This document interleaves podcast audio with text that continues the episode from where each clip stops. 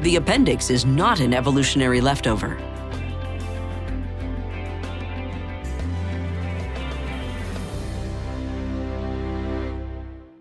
For decades, scientists considered the appendix useless. In fact, Charles Darwin claimed that the appendix was a rudimentary, functionless structure, even dangerous. But French researchers at INSERM and the Muséum National d'Histoire Naturelle are now claiming that the appendix is associated with increased longevity, the first demonstration of a link between the appendix and life expectancy.